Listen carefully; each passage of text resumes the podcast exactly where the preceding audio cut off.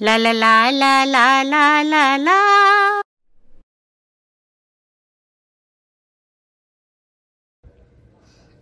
आज मैं आपको गढ़वाल हिमालय की गोद में बैठकर कहानी सुना रही हूँ। तो आओ सुनो कहानी, ठग और महाठग। एक ठग अपने गाँव से आधी अंधेरी रात में निकला और सर पे बोरा रख के चला जा रहा था। और रास्ते में उसे शहर की तरफ़ से आता हुआ दूसरा ठग मिला। अब गाँव के ठग के बोरे में चूना था और शहर के ठग के बोरे में राख थी। मगर दोनों ने एक दूसरे को बताया कि मेरे पास तो कौड़िया हैं और मेरे पास तो कपूर है। और जल्दी से एक दूसरे से सौदा कर लिया और अपना अपना बोरा बेच के दूसरे का लेके खुशी खुशी घर वापस आ गए और घर आके शेखी बगाना शुरू किया कि अरे आज एक अजनबी को खूब बेवकूफ़ बनाया। मगर जब बोरा खोला गया तो उन्हें पता चला कि वो दोनों खुद ही बेवकूफ़ बन गए थे। कुछ दिनों बाद, वो दोनों अचानक एक बाज़ार में एक दूसरे के आमने सामने आए और ठठा कर हंस पड़े। दोनों ने तय किया कि अब से दोनों मिलकर काम करेंगे। उनका पहला निशाना था पास के शहर की एक अमीर बुढ़िया। दोनों ने उसके बारे में शहर वालों से पता किया और पहुँच गए उसके घर।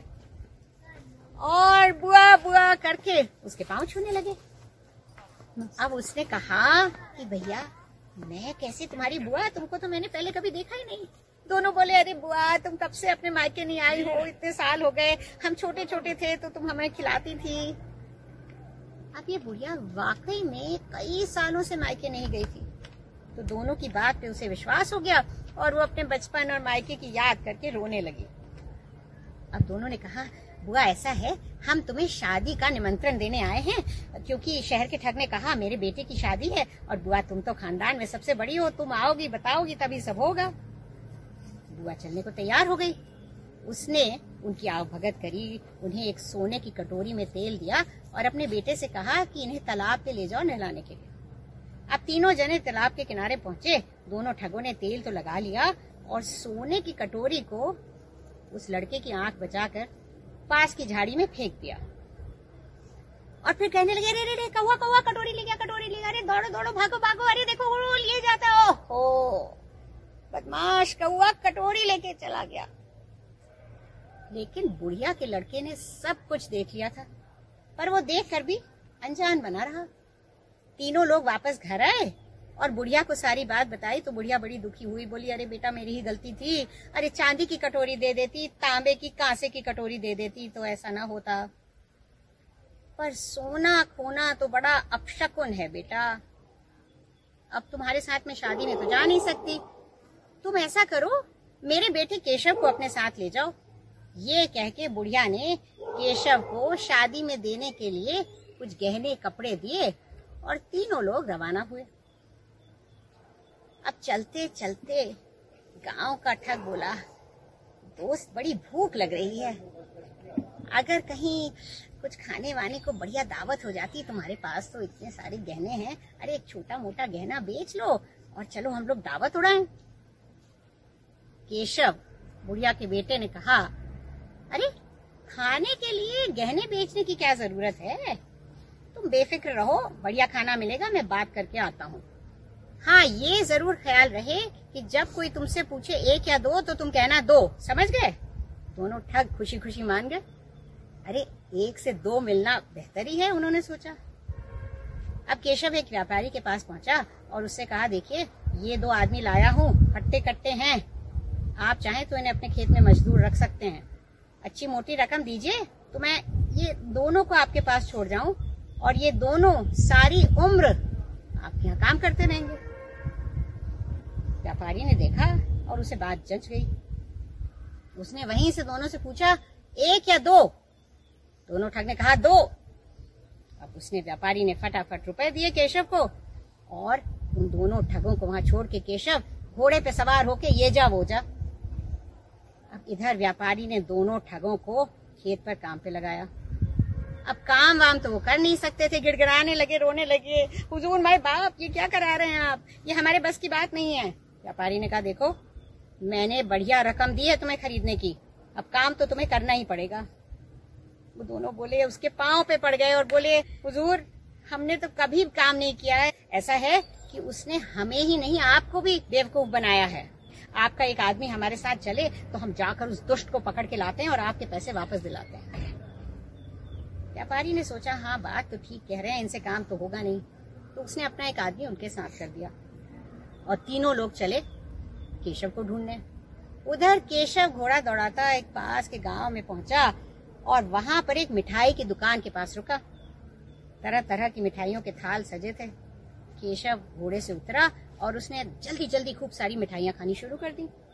अब दुकान पे जो लड़का बैठा था, उसने कहा, भैया, अरे, मिठाइयाँ अच्छी लग रही हैं तो खाओ ज़रूर, लेकिन पैसे तो दो, जिन मिठाइयों को खा लिया है। केशव ने कहा, देखो, इसकी चिंता मत करो। तुम्हारे पिताजी का दोस्त हूँ मैं, मेरा नाम है चीटा उनसे अंदर जाके कह दो कि चीटा मिठाई खा रहा है, वो समझ जाएँगे। लड़का ने कहा अच्छा ठीक है। वो दौड़ा दौड़ा पीछे गया दुकान के अंदर और अपने पिता से बोला, पिताजी चीटा मिठाई खा रहा है। पिताजी उल्टा उसी पर बिगड़ पड़े। बोले, अरे चीटा कितनी मिठाई खा लेगा? दुकान छोड़कर आ गए हो, जाओ वापस। तब तक केशव अपने झोले में खूब सारी मिठाई भर के और घोड़े पे बैठ के वहाँ से जा चुका था। केशव अपना घोड़ा दौड़ाता दौड़ाता जंगल में से होकर गुजरा। थक गया था, उसने सोचा, थोड़ी देर यहाँ सुस्ता लू। तो उसने घोड़ा बांधा और वहीं सुस्ताने के लिए बैठ गया पेड़ों के नीचे। तब तक अचानक वहाँ एक भालू आ गया और उसने केशव पर हमला कर दिया। अब भागने का समय तो था नहीं तो केशव को अपनी जान बचाने के लिए भालू से लड़ना पड़ा। दोनों गुत्थम गुत्था हो गए और एक दूसरे को पछाड़ने की कोशिश करते रहे। धीरे धीरे केशव थकता जा रहा था, पर बड़ी मुश्किल से उसने भालू का सर पकड़ के उसकी नाक ज़मीन पर लगा लगाई थी।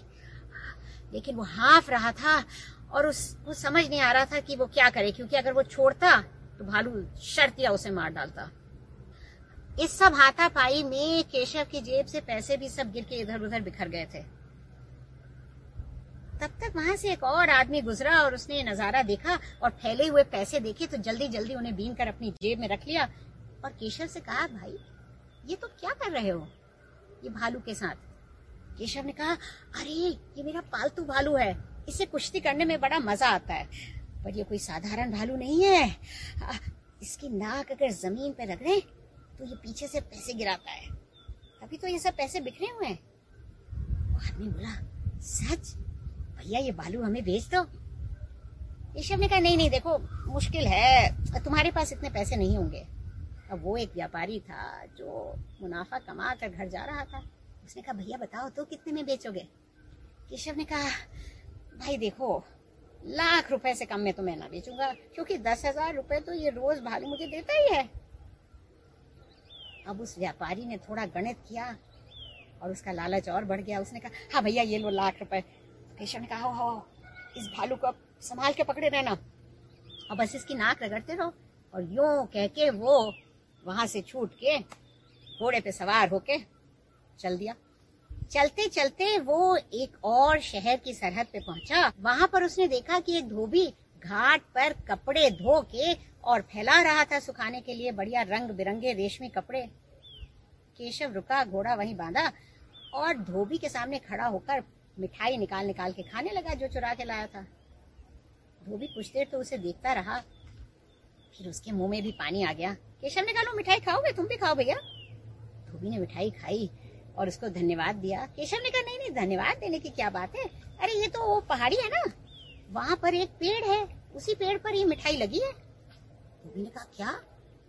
केशव ने कहा, और क्या, मैं वहीं से आ रहा हूँ। तुम चाहो तो तुम जाके वहाँ से तोड़ लो मिठाई। और अगर ज़्यादा सी तोड़ लोगे, तुम बेच भी सकते हो। अब धोबी के मन में भी लालच आ गया। उसने कहा, भैया, तुम मेरे कपड़ों पे जरा नज़र रखना। मैं वहाँ से मिठाई तोड़ कर लाता हूँ। केशव ने कहा, बेफिक्री से जाओ। जैसे ही धोबी गया, उसने वो सारे कीमती कपड़े, लपेटे, गट्ठर बनाया, घोड़े पर सवार हुआ गट्ठर के साथ और वहाँ से भाग लिया। आगे चल के जब वो शहर के थोड़ा अंदर पहुँचा, वो एक पेड़ के नीचे रुका और सारे कपड़े उसने पेड़ की डालों पर फैला दिए। और फिर नीचे उतर के प्रार्थना करने लगा, हे जादू के पेड़, देवताओं के करगे, मेरे लिए रेशमी कपड़े खिलाओ। ऐसे वो प्रार्थना करता जा रहा था कि उसने देखा कि एक आदमी चला आ रहा है, वो और ज़ोर से प्रार्थना करने लगा। वो आदमी एक व्यापारी था जो उस शहर में आ रहा था, काम के सिलसिले में। वो रुक के ये नज़ारा देखने लगा। फिर उसने केशव से पूछा, अरे भैया, ये क्या कर रहे हो तुम? और ये सब क्या है? केशव बोला, देखो, ये एक जादू का पेड़ है और इसके सामने इसके पेड़ की डाल पे चढ़ के जब ये प्रार्थना करो तो ये ऐसे रंग बिरंगे बढ़िया कपड़े खिला देता है। अरे, हमारे परिवार में तो अब ना कोई कपड़ा खरीदता है, ना सिलवाता है। बस हम रोज यहाँ से कपड़े पहनते हैं और अगले दिन उन कपड़ों को दान कर देते हैं, नए कपड़े पहन लेते हैं। अब इत्तेफाक से वो व्यापारी, कपड़ों का व्यापारी था। वो सोचने लगा, मैं थान खरीद के लाता हूँ और दर्जी के पास जाता हूँ, उससे झिकझिक करता हूँ, कपड़े सिलवाता हूँ और तब जाके कहीं बेच पाता हूँ। ये तो बड़ा बढ़िया पेड़ है। इससे तो मेरा काम बहुत आसान हो जाएगा, क्योंकि पेड़ की देखभाल में तो कोई ज़्यादा खर्च आएगा नहीं। ये सोच के उसने केशव से कहा, भैया, ये पेड़ मुझे बेचोगे? केशव ने फिर कहा भाई, मुश्किल है। अब अच्छी रकम मिले तभी तो कोई बेचे। व्यापारी ने तुरंत दो लाख रुपए निकाल के उसको दिए। केशव ने खुशी खुशी रुपए संभाले और घोड़े पर चढ़ के चल दिया। उधर वो व्यापारी पेड़ पर चढ़कर सुबह से शाम तक प्रार्थना करता रहा और तब जाकर उसे समझ में आया कि उसे बेवकूफ़ बनाया गया है। उधर गाँव का ठग और शहर का ठग उस तीसरे आदमी के साथ केशव को ढूंढते चले आ रहे थे। रास्ते में वो उस मिठाई की दुकान पर पहुँचे। हलवाई ने भी कहा कि वो मुझे भी बेवकूफ़ बना के गया है तो वो भी उनके साथ हो लिया। थोड़ा आगे चले तो जंगल से होके गुजरे, जहाँ वो आदमी अभी तक भालू को पकड़े हुए था। अब इन चारों ने उसकी मदद करी, डंडे से डरा के भालू को दूर भगाया और वो भी इनके साथ हो लिया। थोड़ा आगे गए तो देखा वो धोबी जो बैठ के रो रहा था कि हाय, मेरे ग्राहकों के कपड़े लेके कोई भाग गया। वो भी इनके साथ हो लिया। फिर कुछ आगे गए तो उन्हें वो व्यापारी मिला जो पेड़ के नीचे बैठकर रो रहा था। वो भी इनके साथ हो लिया। अब इन सब लोगों का जत्था ढूंढता ढूंढता केशव के शहर वापस पहुँचा और केशव के घर पे जाके उसे धर दबोचा। केशव ने उनका स्वागत किया। और कहा, अरे आइए आइए। मैं कोई धोखेबाज नहीं हूँ। मैं तो धोखेबाजी की बजाय चतुरता का कायल हूँ। आप सबका सामान मैंने चुराया, क्योंकि मुझे ये देखने में मज़ा आता है कि लोग लालच के कारण कितनी आसानी से बेवकूफ़ बन जाते हैं। चिंता मत करिए, मैं सब सामान लौटा दूँगा और जो मिठाई मैं खा चुका हूँ, उसकी भी भरपाई कर दूँगा। आप लोग मेरे मेहमान हैं, आज रात यहाँ आराम से रुकिए। और उसने उन्हें बढ़िया खाना खिलाया और सोने के लिए बिस्तर दिए। अब ये सब लोग उससे बड़े प्रभावित हुए और सोने के लिए लेट गए कि कल सब सुलझ जाएगा। उधर केशव ने एक बहरूपियों को पटा लिया था। जब ये लोग सोने के लिए लेट गए तो वो बाहर ढोल पीटता हुआ आया, सुनो सुनो सुनो।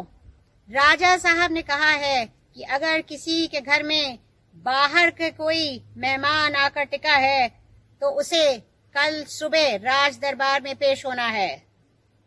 क्योंकि खबर मिली है कि पड़ोसी देश के गुप्तचर हमारे शहर में घुस आए हैं। उन्हें जैसे ही पकड़ा जाएगा, तुरंत फांसी की सजा दे दी जाएगी। अब ये छह लोग तो ये सुनकर बहुत घबराए और वहाँ से फ़ौरन नौ दो ग्यारह हो गए।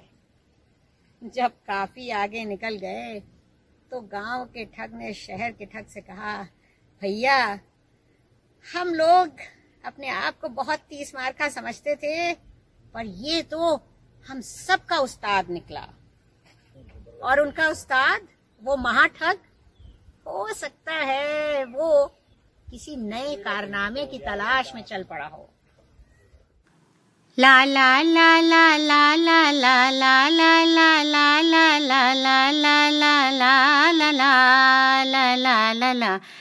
La la la la la la la la.